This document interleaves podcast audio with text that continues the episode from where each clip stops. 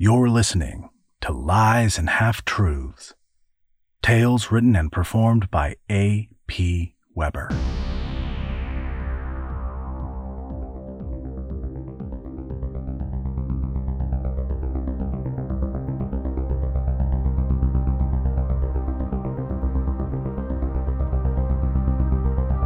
In Chapter 3 of The Moonshadow, Tamberline the Great Cat attempted to answer the riddle posed to her by some supernatural being, and Woodrow prepared for his dive into the salvage area to talk to the giant cephalopod. Both the cat and the boy seem to be in a very precarious position. How will they fare against forces so much more powerful than themselves? And now, Lies and Half-Truths presents The Moonshadow, first book of the adventures of Woodrow the Wicked.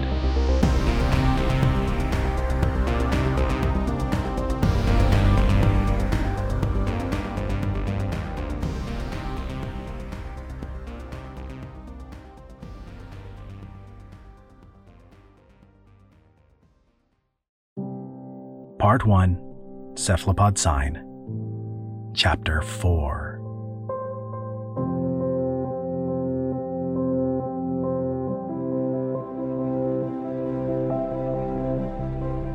Woodrow cut the sandbags free from his ankles.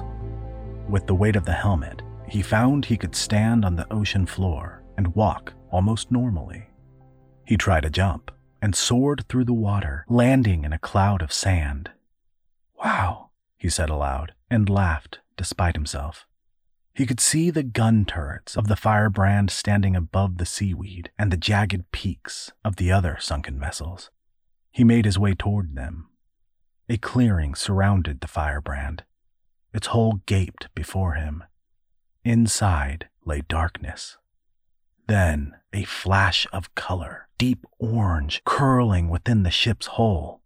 Woodrow tried to scratch the back of his neck, but his hand found only metal rivets. He took a breath, then another. Can he see me? Should I start signing? All at once, like a blood drop unraveling in a pool of water, the monstrous creature emerged from his shell, 8 arms splayed and waving. The sudden movement sent a current of water that threw Woodrow backward. He found himself toppling, spinning, until the hull of another wreck struck him hard against his back. "Ugh!" he pronounced to the stars at the periphery of his vision. The next articulate thought he had went something like, "This was a big mistake." Tamberline flinched at the gust of wind, only to find it warm and gentle. Just one goal remained.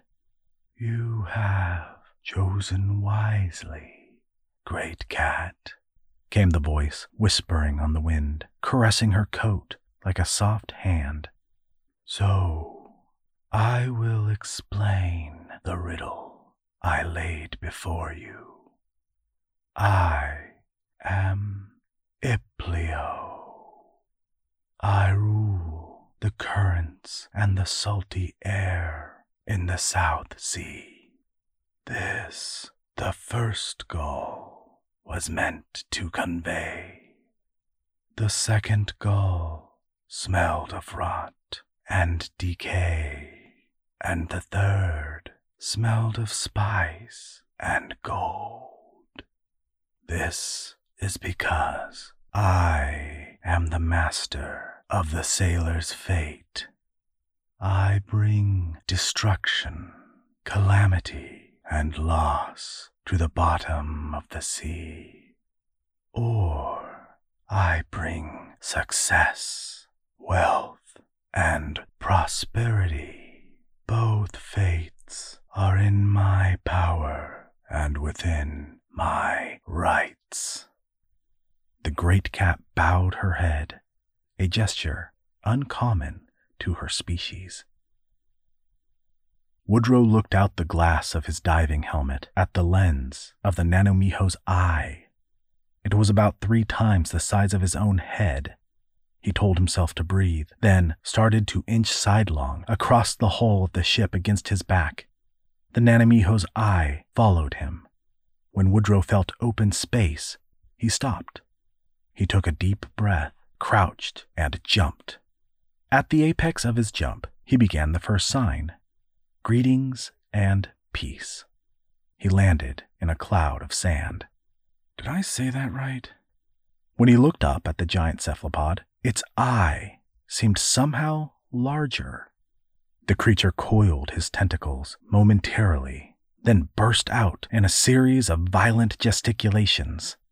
Woodrow tumbled backward at the force of the water displaced by the creature's movements. For 1 second, he was looking at the surface of the water, watching the salvage ship's hull sway and bob. He grabbed hold of a sea vine and held tight. When the surge of water ceased, he stood, brushed the sand from his shirt and trousers, and approached the giant again. He jumped and tried another series of signs. I'm sorry, I didn't catch that. He then set his back against the stable hull of a sunken vessel and braced himself for the Nanamiho's response. The conversation lasted 45 minutes. It had been a great while since the Nanamiho had entertained anyone, even his own kind. The resulting pleasantries were long, but once dispensed with, left Woodrow feeling rather more confident in his signing skills. At that point, Woodrow asked the giant cephalopod about his shell, the Firebrand, to which the beast replied that it had begun to itch about a decade and a half ago, and if it weren't for the fact that ship hulls were remarkably durable, he would be rid of it. Woodrow suggested that this might be due to rust and corrosion.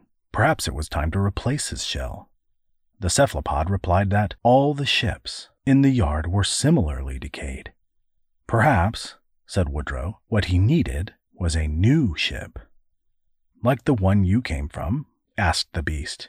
Yes, Woodrow told him. In fact, the owners of yon vessel would like to offer it to him in exchange for allowing them to salvage in the area.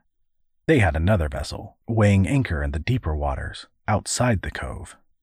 The beast thought about this. Finally, he replied, that he would accept their offer. It would take him a moment to shed his shell, but he would like to take possession of the ship immediately. Woodrow replied that this would be most acceptable. They said their goodbyes, and the Nanamiho re-entered his shell and began the process of breaking free of it. Woodrow gave the airline 3 sharp tugs, the sign that he was ready to surface. He then took a deep breath, removed the helmet, and pushed off the ground at an angle toward the shore. His lungs were burning by the time he arrived at the surface of the water, but he made himself break it slowly. He took a deep breath, trying not to gasp, and turned to look at the salvage ship. He could see the figure of the old man reeling in the airline. When only the helmet came up, the old man stared at it for a number of seconds, then called for his wife. Woodrow wanted to laugh, but held it in and began making quiet strokes toward the shore. He didn't see the girl on the shore and hoped she had taken him seriously about getting off the ship. When he felt sand beneath his feet, he turned to look at the salvage vessel again. What he saw startled him. On the deck of the salvage ship, the old man stood watching him through a telescopic lens. Next to the old man stood the rotund old woman, and in front of her stood the girl. The old woman held something to the girl's neck. A knife! The old man was gesturing at Woodrow to come back. Are they laughing? Woodrow wondered if they would actually hurt the girl. The old man held up a hand, 5 fingers spread wide. He folded in his thumb. He's counting down, Woodrow realized. But the Nanamiho might attack at any moment. He was paralyzed by indecision. The old man folded in his pinky finger, then his ring finger, then his middle finger. He held one finger in the air. He made a fist. At that same moment, the water around the ship began to look as though it were boiling. A tentacle emerged. Then another. A third and a fourth. They wrapped around the salvage vessel. The ship rocked side to side, and the old couple stumbled back and forth. Gravelthroat let go of the girl, who fell forward with the added force of the rocking vessel and crashed headlong into the ship's railing. Her body crumpled upon the deck. "No," Woodrow said aloud. "I'm so stupid. Why did I do this?" A second later, he knew what he had to do. He dove back into the water and began pumping toward the ship and the giant tentacled monster attacking it. The gull cocked his head as though listening. "Something else requires my attention," said the voice on the wind. "I must leave you now, great cat, but I leave as a friend." The seagull lifted off the ground, flew in 3 rapid circles, and then burst into a shower of feathers. Wind bent the tips of the trees and carried the feathers off toward the island's coast. Tamberline watched the feathers disappear in wonder. The friendship of a god was a dubious honor, to say the least, and there was no way of knowing when or how such a thing might affect the adventure of one's own life. Then she remembered her hunger. It wouldn't be right to eat the fish she had offered to the god. So she went back to the pool and caught another for herself.